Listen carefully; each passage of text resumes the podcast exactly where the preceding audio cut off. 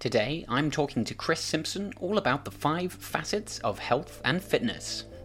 Welcome to the Productivity Podcast, the show that will supercharge your productivity fast.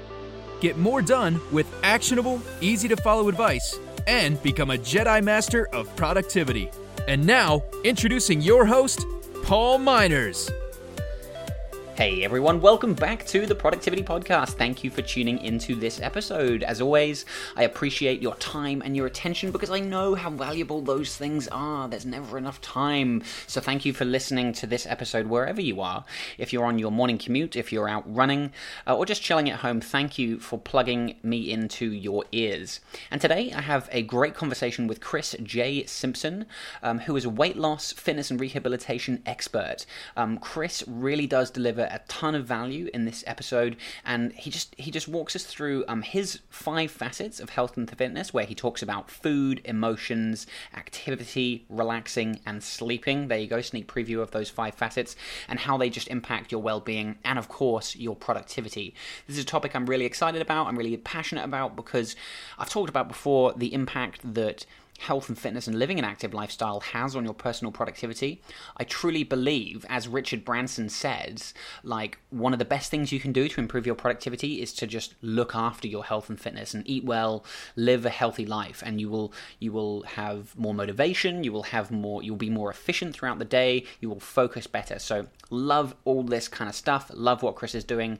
And um, the show notes for this episode can be found at paulminors.com slash 54. And uh, you're definitely going to enjoy this episode. Kris is actually going to be giving away his best selling book, The All Inclusive Diet, to anyone that listens to this episode. All you need to do is email kris at krisjsimpson.com. That's Kris with a K, so K R I S, at krisjsimpson.com.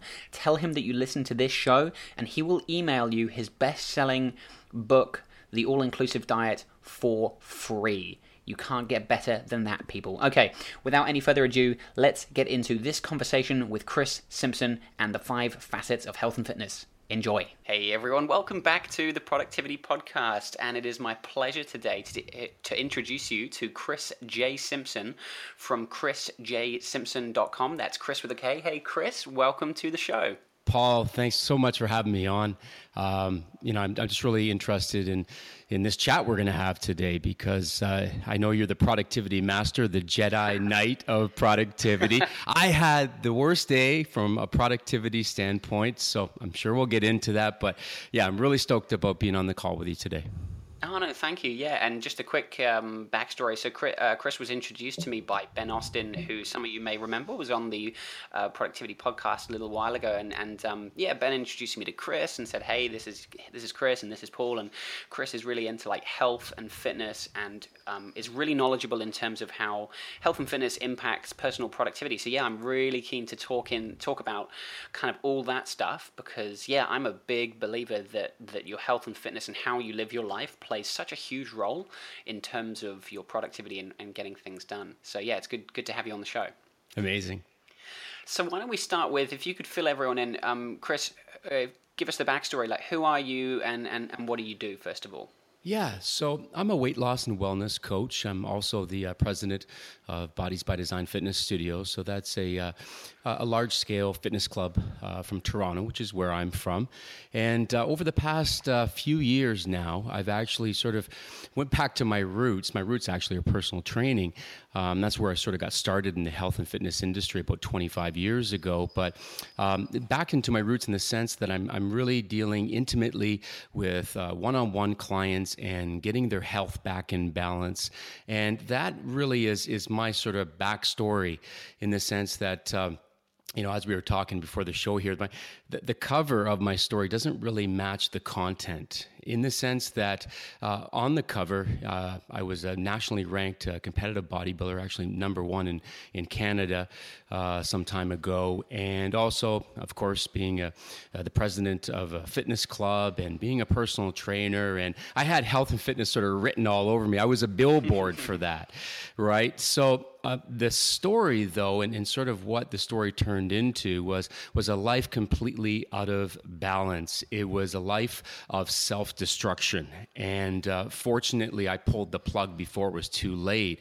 And that was all because of substance abuse, uh, alcohol and drugs. Again, you wouldn't expect, you know, uh, number one bodybuilder in Canada and the owner of a, a fitness club and a personal trainer to be abusing himself with substances. But so that was my story. And that was my story that I was trying to hide. So I also had sort of a bit of a, a fraud complex going on there as well, you know, posing as a certain person that is all about health and fitness, but sort of, you know, uh, un- under the cover, I was doing all these covert things that were nothing about health and fitness. They, there were things actually that were destroying my health, my fitness, my mind, my body, my spirit. And, and sort of that was my bottom, Paul, when I, I actually got to a spiritual bottom. Uh, it's the best way I can describe it to you because I just didn't know who I was anymore. I really didn't. And I, I didn't really know if I wanted to be here anymore, neither and that's when I, I raised my hand, uh, and that was that wasn't easy to do, Paul. Uh, I had a, lot of resistance to that. I had a lot of ego behind it. I didn't want to show uh, any type of uh, weakness or say mercy, but I was really on my knees. Uh, literally at points, and I needed help, and I got help. I got into recovery. Uh, it, it, took a good year, Paul, of, of real hard work on me, something I'd never done before. I, I was used to working on other people really hard as a personal trainer, uh, but I never really had to look at myself in that way. And I just broke my life into uh, different facets, and I focused on those facets. And we can talk about this later because these are sort of the, the five facets or the f- five distinctions of your lifestyle that are so important in the sense that they have to be acknowledged. You have to be aware of them. There has to be some management in those areas, and there has to be ultimately some balance and and that's what I found. And I, and again, I found it in sort of a, a weird way uh, because it was it was all about you know me hitting a bottom and being sort of forced back into balance because there was three places I was going to end up, and that was going to be jail or was it going to be an early death because I had some serious health problems. I had uh, you know the beginning signs of cirrhosis of the liver, for example, um, and and the third option would be going to an institution, and I picked door three, and I, I went to rehab, and uh, it saved my life. It really did. Wow, Kris, thank you, first of all, for being so um, open and honest with your story. Um, it's really inspiring. So, so, actually, just going back to a couple of things you said, um, you, you obviously mentioned that you reached this kind of like spiritual rock bottom. So, I'm kind of really curious and, and how you how you picked yourself up to get out of that. And you mentioned the five facets of health, um, or I can't remember quite how you termed it, but these facets that you, five areas that you really worked on. What what what are they? Yeah, so it, it actually uh, it hit me like a, like a ton of bricks as I'm sort of working in these five areas, and um, I'm sitting down at the table one day and I'm, I'm writing them out, and there it is on the paper. It says fears. Now this is very ironic because you know that's where i sort of came from. I, I came from a place of fear. Uh, as you can imagine i was trying to hide from the world uh, and everyone that thought they really knew me uh, my problem my addiction right? Substance abuse. So um, the fears actually is the five facets. It's an acronym and uh, the F stands for food, the E stands for emotions, and the A stands for activity, the R relaxing, and the S sleeping. So, food, emotions, activity, relaxing, and sleeping. Those are the five facets, okay, I believe in everyone's life that, again, there has to be some awareness. You've got to put some focus and some concentration into those areas, and they have to be managed. And so, just like how productivity has to be managed, well, those certain areas have to be managed with tools that are a good fit for you. And then ultimately, you got to hold the balance. And that's no easy task. And it's a task of a lifetime because there will always be things that throw you out of balance. In fact, the other facets sometimes do that. Emotionally, when we're having a bad day and we're upside down, you can just imagine what's going to happen to our food facet. Some people stop eating, some people eat too much, for example. Some people sleep too much, some people don't sleep at all. When their emotions are out of balance. So they're very interactive, the facets, and that's why they all equally have to be focused on. You can't forget about, for example, relaxing. And a lot of people would love to do that. A lot of people in our world, Paul, you know, entrepreneurs and, you know, executives and people that are always go, go, go and, you know, getting things done on the checklist, it's very difficult for them, for them to pull out of their daily life or daily grind or whatever it is and hit pause and do something that puts fun back into their lives so that they can go back out there fresh and keep the other facets in balance as well. So, yeah, it's a real juggle. But again, once you get the management tools and, and focus on those five areas, you can really have this balanced lifestyle, which, Paul, for me, it's non negotiable. It really is. I, am yeah. still an addict, Paul. Okay. So, the minute that I get out of balance, okay, is the minute that I start digressing back to the life that I had. And it would only take one drink or one drug to put me right on my ass again. It really yeah. would. So that's why the, the, the, lessons that I learned were so important because I had a lot to lose.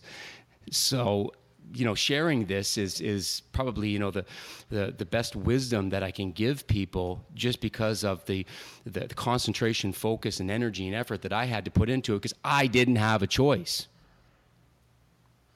Yeah, exactly. I love I love that you say like these are non-negotiable areas that you need to like really work on, book and and so that you don't fall back um, to where you were. So just to recap, we've got the fears. I really love the acronym that you've created. So you've got food, emotions, activity, relaxing, and sleeping. I wonder if for each of those. Um, each of those five areas, could you maybe explain a little bit more about why are each of those things important and that may or may not be obvious? And then particularly around productivity, what is something simple or what is kind of the first thing you recommend or what is the actionable thing people can do for each of these five areas to improve their their productivity. Could we go through them one by one? Yes, definitely. So let's start off with uh, food. So why is food so important? Well, first of all, when when it comes to managing weight and being a weight loss coach, obviously that's primarily my focus. It's going to have about 80% impact on your ability to manage your weight, on your ability to lose weight or even keep the weight off. And, you know, the questions that I ask people are, you know, how are you eating? You know, why are you eating certain foods at certain times? Um, so, you know, sort of the quality, the quantity, the timing, the combining, all of these questions um, I really ask the clients and get them to answer because they're, they're so important in regards to setting up that, that facet for balance in the future. Now, the emotions, that's the most volatile facet of all, as you can imagine you know, when I ask people why they fell off their health program in the past, it has nothing to do with the other facets. It had everything to do with their mindset. And your emotions, of course, has everything to do with your mindset. So it was their emotions that tipped them off. It really was. So that tells me if we can't get that facet under control just through self awareness and relaxing techniques uh, and these kinds of things, then we're never going to stay on a health program. It's going to be a health kick, and they're going to get kicked off whenever their sort of emotions, you know, start to unravel in their head, and they just are unable to manage them. That's when, again, their program is going to go down the tubes. So we really put a lot of emphasis on, you know, understanding our emotions, and more importantly, understanding that our emotions are not us because they truly aren't. So, taking more of a subjective stance and being able to look at our emotions and, and know that we do have a choice in what we feel. We do have some control on our actions and our behaviors, you know, from the thoughts that we are thinking. Now, the activity facet is, is something that you would think is all about the exercise. And, and this is sort of the, the myth and the stereotype behind all health programs. That's all about the food and it's all about the exercise, or, or as I say, the activity. But the activity, all that really means is how do you move and how much do you move?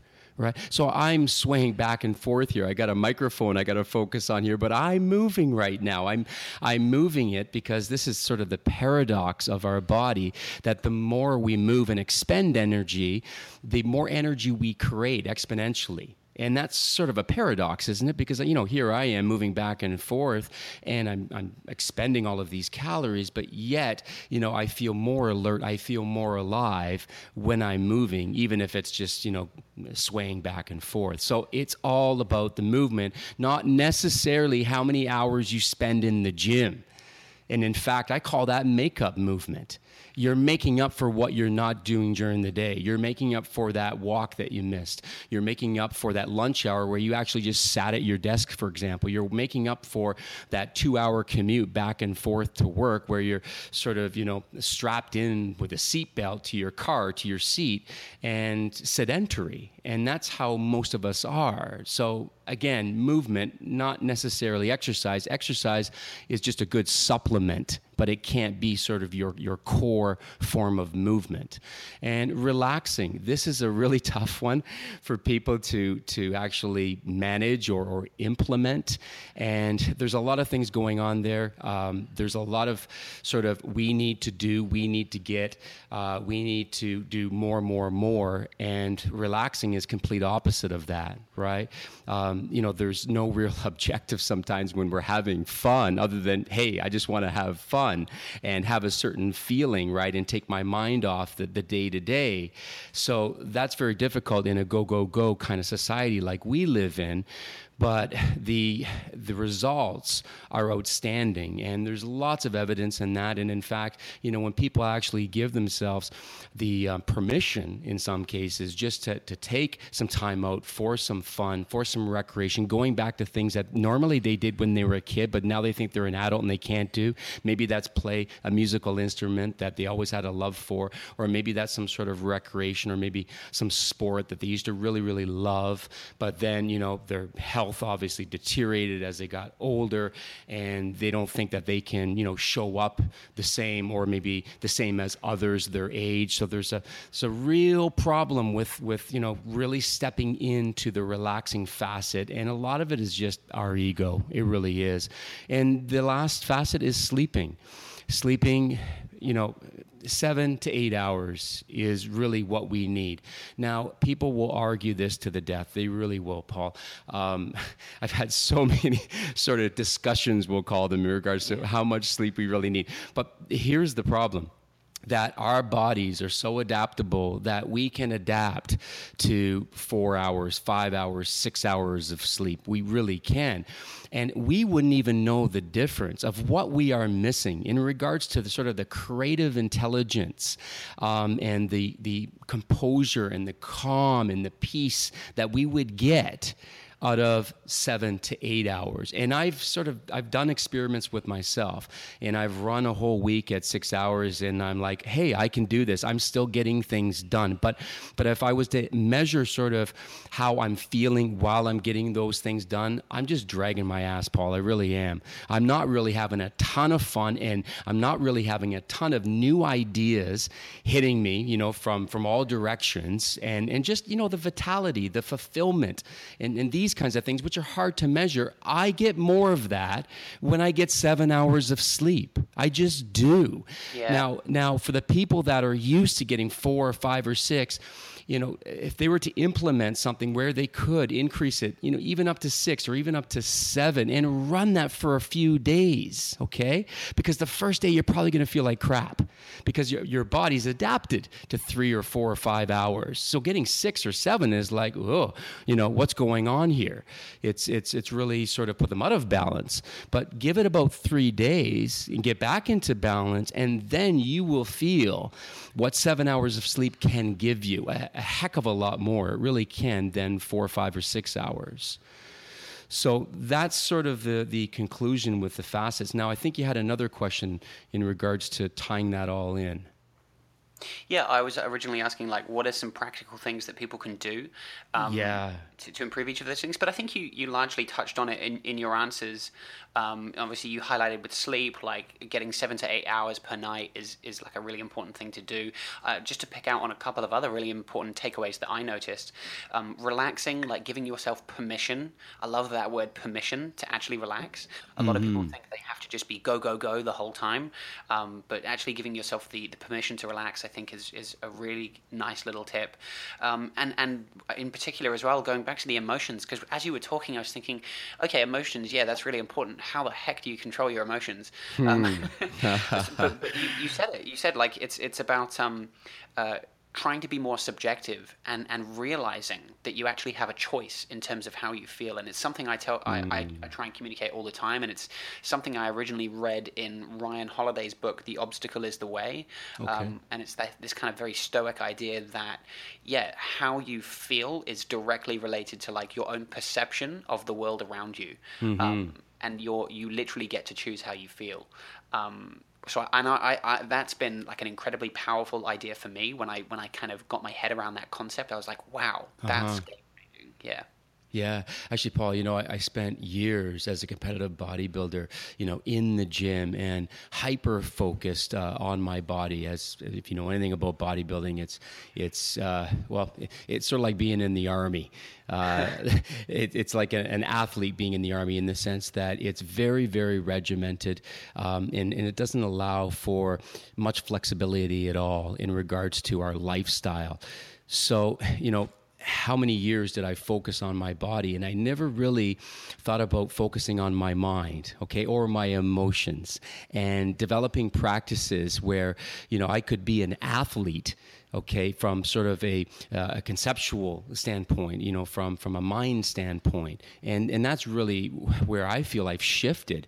I, I still work out every day, I still take care of my body, I, I still uh, focus on nutrition and health and supplements and all of these things. But what's different now versus before is every morning I'm spending a good hour okay, on, on developing myself from sort of a, a mind perspective and a spirit perspective, and not so much on a physical, physical perspective, which again, I was hyper focused on before.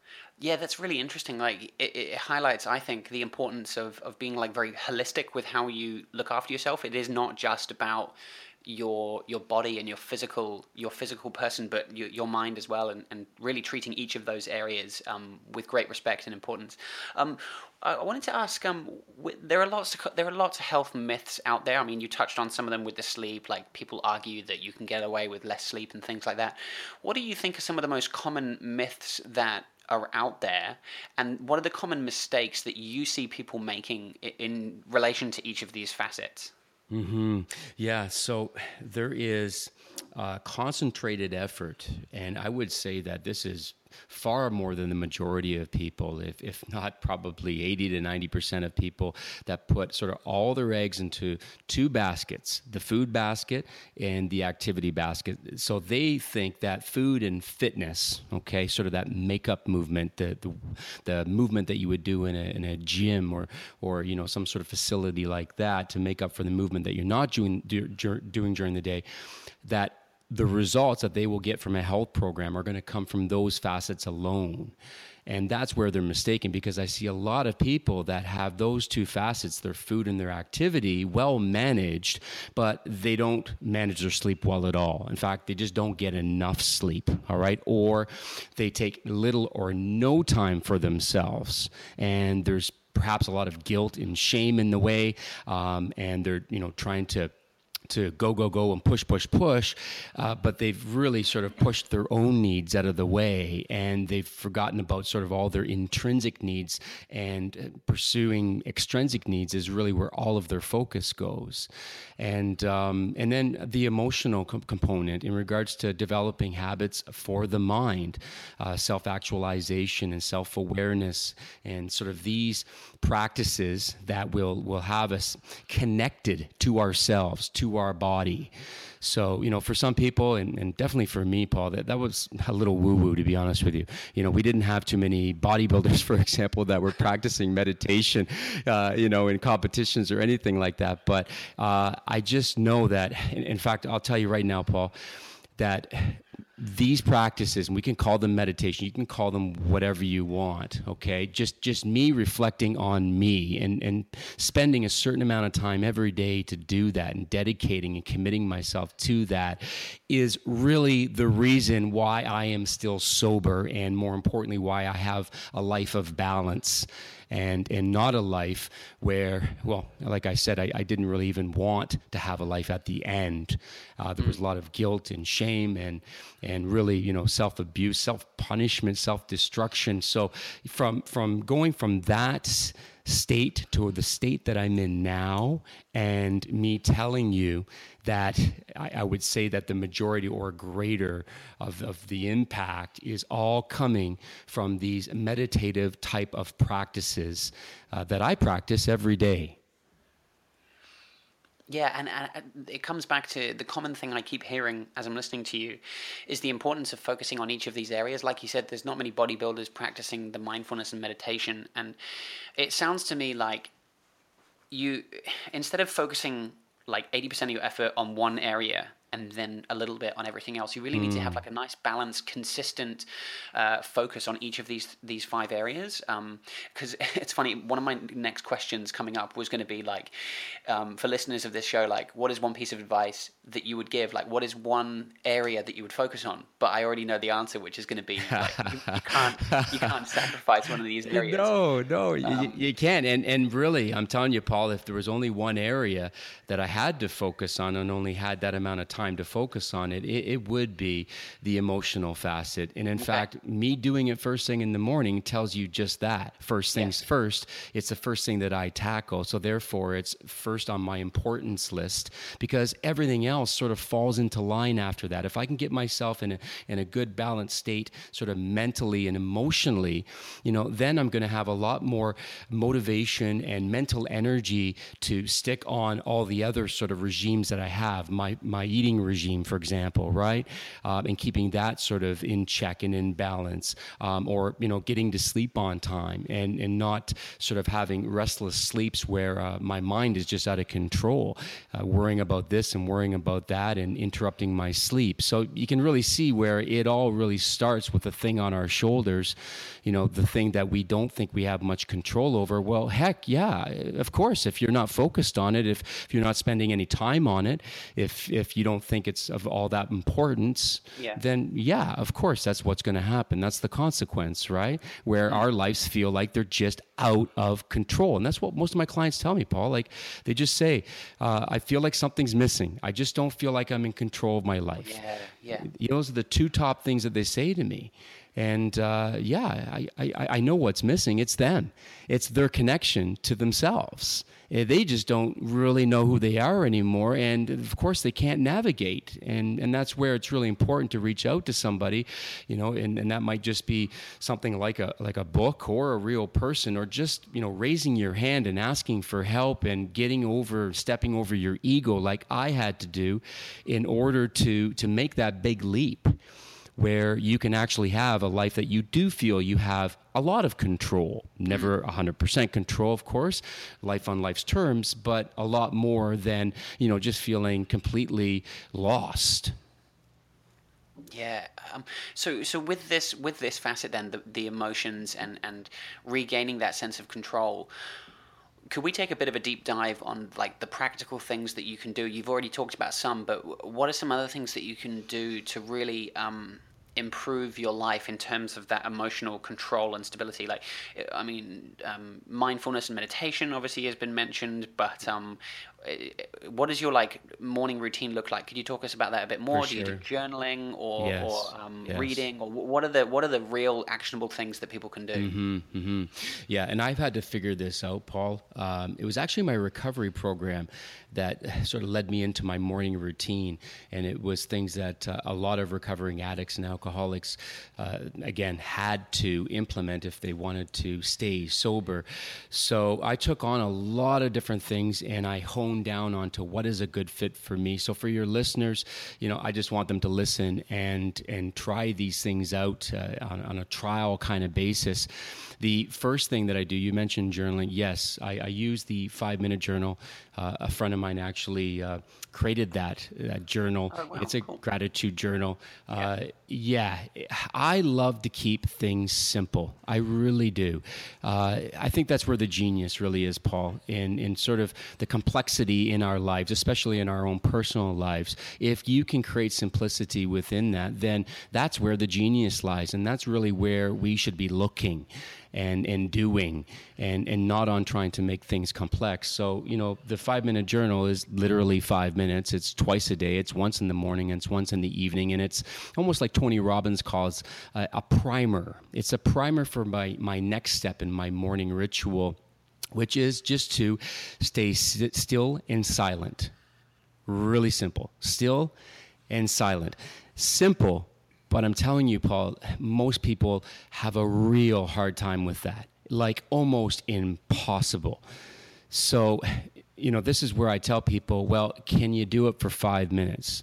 I think that five minutes of sitting still and silent, all right, something magically happens after that fifth minute. And I've done, you know, uh, research with myself, uh, being the my own sort of uh, guinea pig, and, and I've also had a lot of clients sort of go through this process of breaking down the resistance and the walls that they've built up. And maybe that's, you know, the stereotype of what mindfulness or meditation is and who does it and all of those kinds of things. But once they get past that five minute mark, that's when the mind really starts to slow down.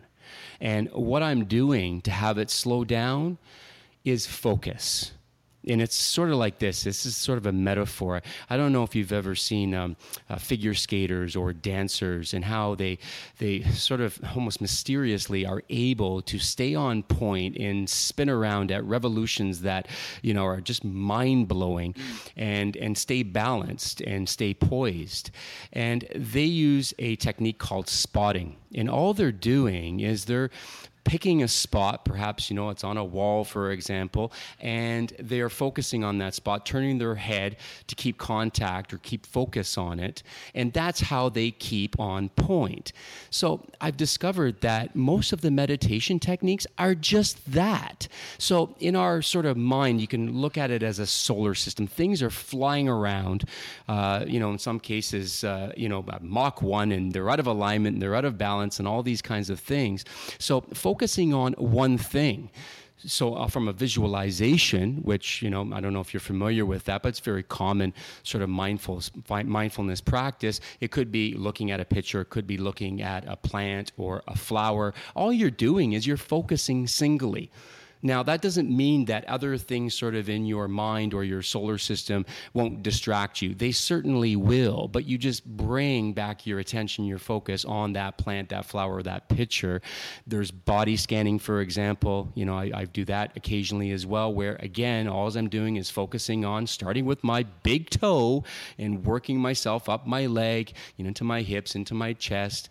Um, there's other techniques I use. Tapping is another one where I'm tapping on my forehead, I'm tapping on my heart with my two hands. And again, that's another form of focusing. I'm focusing my attention on tapping.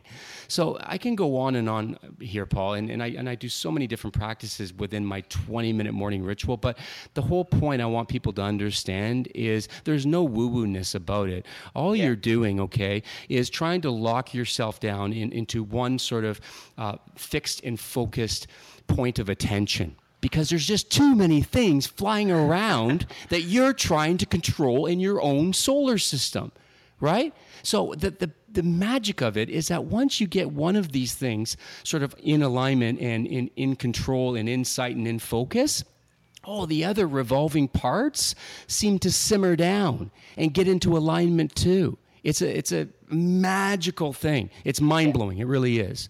Um, so this is what I really want to, to, to make a distinction with is that it, there is plenty of techniques, but they all boil down to the same thing. And Yeah. that is sing- singular focus because you are trying to focus on everything that's revolving around way beyond your point of perception. It's just, you know, it's it's confusing. It's it's distracting. It's yeah, it's not where you want to be. That's for sure. And you def- definitely don't want to start your day off that way. And most people do. They hit the floor running. Yeah, no, that's really, really good answer. Like, reminds me a lot of um, in the Headspace app. This is the, the meditation app that uh, you, you've probably tried.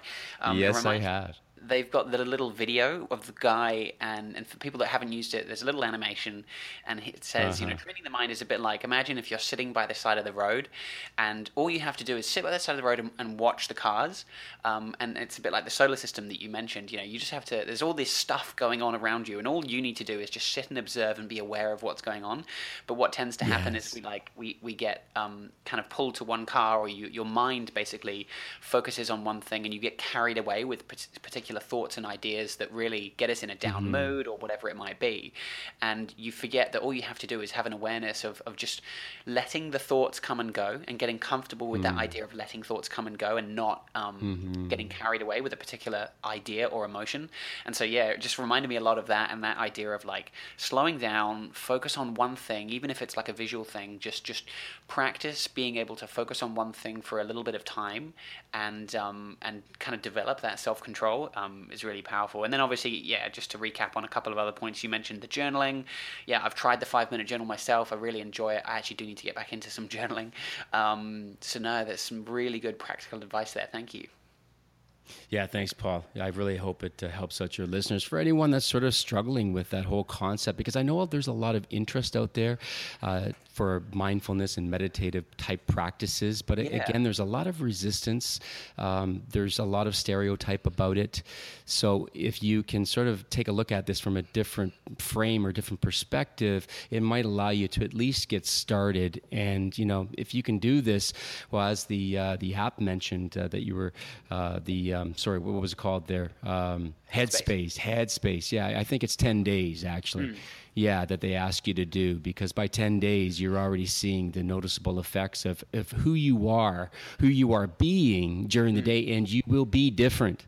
You will be different when you start mindfulness meditative practices. Uh, again, I can't say enough about it. Yeah, yeah, no, I completely agree. I think it definitely like the mindfulness and meditation stuff has really taken off in the last like I don't know, twelve to twenty four months. I feel like there's way more people practicing it. Maybe it is just the apps on the phones now that are just making it easier. Um, but yeah, I do think there's a bit of a bit of a movement going on. Yeah, it's good to see. Um, so taking a bit of a bit of a change of topics, but um, as a as a business owner, a writer, and obviously you've got all these areas of your life you're trying to focus on as well. Could you talk to us a little bit about your own productivity workflow? Um, what are your typical? What are your? Um, you mentioned earlier today you haven't had too much of a productive day, but what is your kind of productivity workflow? Your system for managing your work and getting things done? What does that typically look like? And tools and apps that you're using as well? Yeah.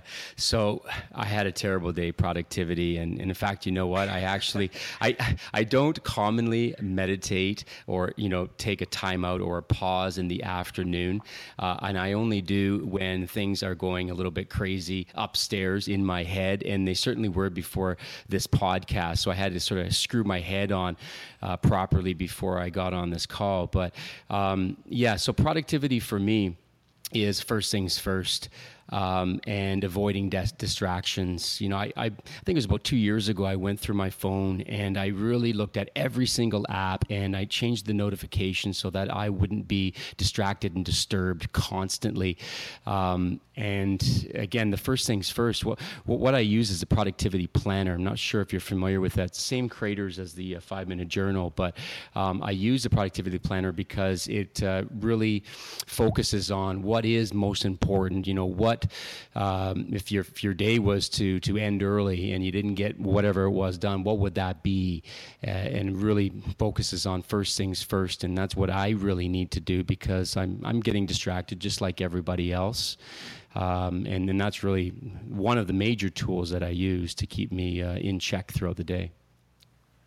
Yeah, I think turning off the notifications, getting rid of the distractions is is really important, and it's something I've done as well. Is like just really go through my phone settings to eliminate as much as I can um, in terms of the unnecessary noise. You know, some things like phone calls. Obviously, I, I need to take um, phone calls a, a, fair bit during the day, but um, like email and tweets and all the other stuff I just turn right off and I can I can you know deal with any notifications when I choose to go into that app if I need to but that's something that's definitely helped me as well mm-hmm. Mm. and what about your health routine? Um, uh, can you talk to us like on a weekly basis how many times do you typically work out? What kind of workouts are you doing? Is it like quite a balanced routine of like cardio and resistance? Or um, yeah what, what what does your kind of health routine look like Mm-hmm. Yeah, so it's it's all about what we've been talking about: the simplicity and the focus on balance. So I do work out every day, but I'm not working out for very long. In fact, you know, most of my workouts are no longer than 20 or 40 minutes. Okay. And uh, yeah, they're a combination of, of what I call the uh, the three essentials of exercise, and they would be uh, cardio calisthenics and cool down. Cool down is sort of your stretches and these kinds of things. So those three components, again, the cardio, the calisthenics, and the cool down, are worked into each of my workouts, and they're anywhere from 20 to 40 minutes. Uh, I'm a bodybuilder sort of by heart, so I like to pick up iron every once in a while. But the truth be known, and this is sort of you know what I teach, and it's it's also a big part of the uh, all-inclusive diet, the book that I wrote. It it just really focuses on those three essentials because just like with our food and our nutrition and supplementation, you can get really carried away. You can go down the rabbit hole and you don't really need to. You know, just staying on the surface actually is going to have all the sort of necessities or the sustenance that you need in, in a lot of the different areas of, the, of your life. Yes, there always is going to be the newest and the greatest. I get it. And trust me, I've, I've went down many of those holes and just found a dead end, to be honest with you. Um, it wasn't really cracked up to you know what it was marketed to be.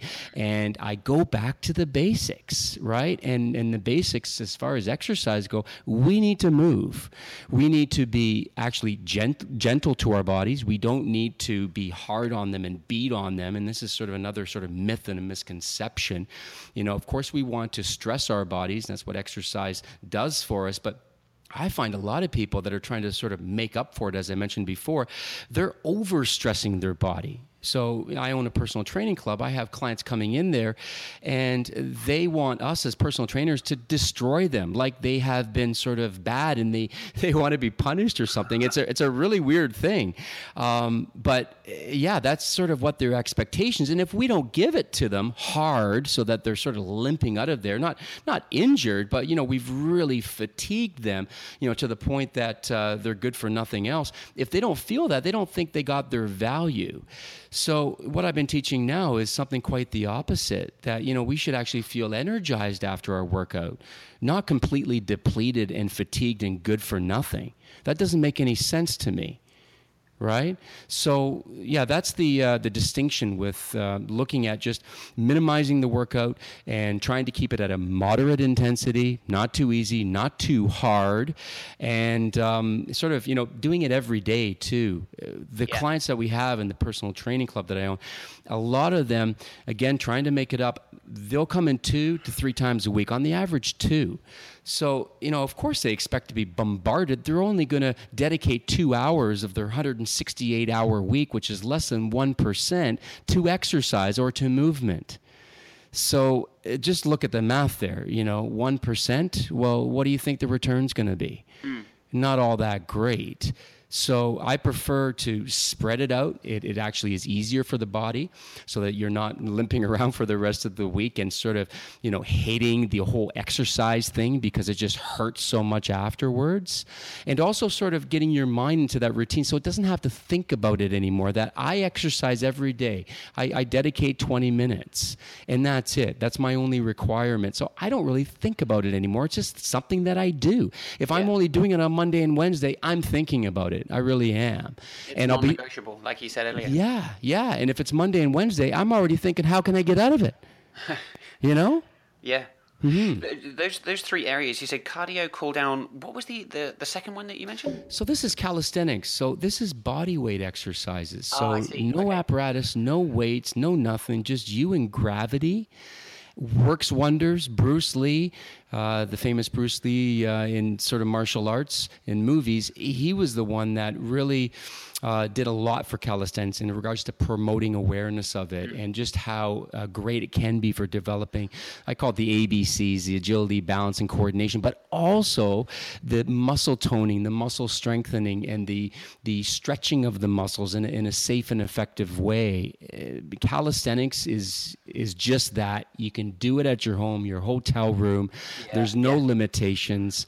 Uh, you know, there's some f- a few basic movements: lunges, squats, dips, push-ups, a few more. That's it. Yeah. But those are sort of the grandmothers and the granddaddies of all exercises. And they can all be done with your own body weight because gravity and your body weight typically is enough resistance to get the job done. Yeah, yeah. No, I love bodyweight exercises. I'm a, I've mentioned before, I'm a big CrossFit fan, and um, which is probably a bit counter counter to what you were saying earlier about just like completely overworking and you do your work. but, um, you had to bring that up, huh? yeah, but um, what was I going to say? Oh yeah, like th- there's obviously a lot of lifting involved in CrossFit, and, and I'm like on the smaller side, and uh, I'm, I, I can lift, but I'm not by any means like a good, a great lifter. Um, but, but when it comes to the body weight, because um, I, I think my, uh, I'm yeah, I'm, I'm, I'm small, but I, you know, I can, I can handle my body, and when it comes to the pull-ups and burpees and things, like I really do excel in those areas. I, and Yeah. um, with the lifting, it's, it's completely the opposite. So yeah, I really enjoy the body weight stuff. In fact, yeah. I'm just going to defend you there. And how I see CrossFit, it, CrossFit has uh, a lot of sort of controversy to it. A lot of people like to talk about it, and and um, I'm not a non-sayer. I'm not a hater whatsoever. I look at it as more of a sport. It's it's more of an, an, athle- athletic sort of endeavor or event. And in athletics is always going to have that competitive spirit to it. You're going to push beyond. That's just competitive athletics. You know, I'm, I was a competitive bodybuilder. The things that we had to do to our body to win shows, you know, you probably don't even want to know what we had to do. You know, it was, it was, it was, yeah, it was, it was very difficult. But um, that's where CrossFit's a little bit different. I don't really see that as traditional exercise. Uh, so yeah, I'm gonna defend you on that one. Oh, that you. uh, yeah, you're doing the right thing for you. Thanks, Kris. Well, cheers. Look, um, hey, as we come to the end of the, the show here, um, do you have any final words of wisdom or advice or, yeah, like key takeaways you really want people to pay attention to? I mean, you've actually already de- delivered so much value. So thank you, first of all, because there's t- you've had, uh, you've um, mentioned a lot of great tips and practical things that people can do. So I'm sure people have got a lot to think about. But yeah, do you have any kind of final words of, or, wisdom or, or key takeaways that you really want people to remember? Yeah, I do actually. And it comes down to the most important word in the English language, uh, for me, anyways, and that is surrender. That's a hard word for, for people to even say, uh, let alone do in their own lives. And, and t- uh, typically, it's going to be done in your own mind. Uh, there's not so much action, it's more things of letting things go that uh, you're holding on to in your mind. And, you know, a lot of times those are resentments, for example. That's the number one culprit uh, when it comes to holding on to things. And, and you- when you're holding on to things, you're weighted down. When you're weighted down, you're not progressing, you're not going forward. And if you're not going forward, you know where you're going. You're going backwards because there's no standing still in life. So, you know, if, if surrender's uh, a word that is just a, a little more, um, you know, challenging to say for you, then, you know, just letting go of the things that, that you could let go of, you know, and this is sort of the baggage of the past in a lot of cases that is really anchoring you and not allowing you to take flight in your life and do the things that you know you could do if you were a little lighter. Yeah, surrender. It comes back again to that kind of idea of giving yourself permission, um, like you mentioned earlier. So, uh, thank you so much. Well, Kris, um, for people that want to learn um, more about you or check out what you're doing, where can they go online and, and what, uh, yeah, wh- wh- where can they do that?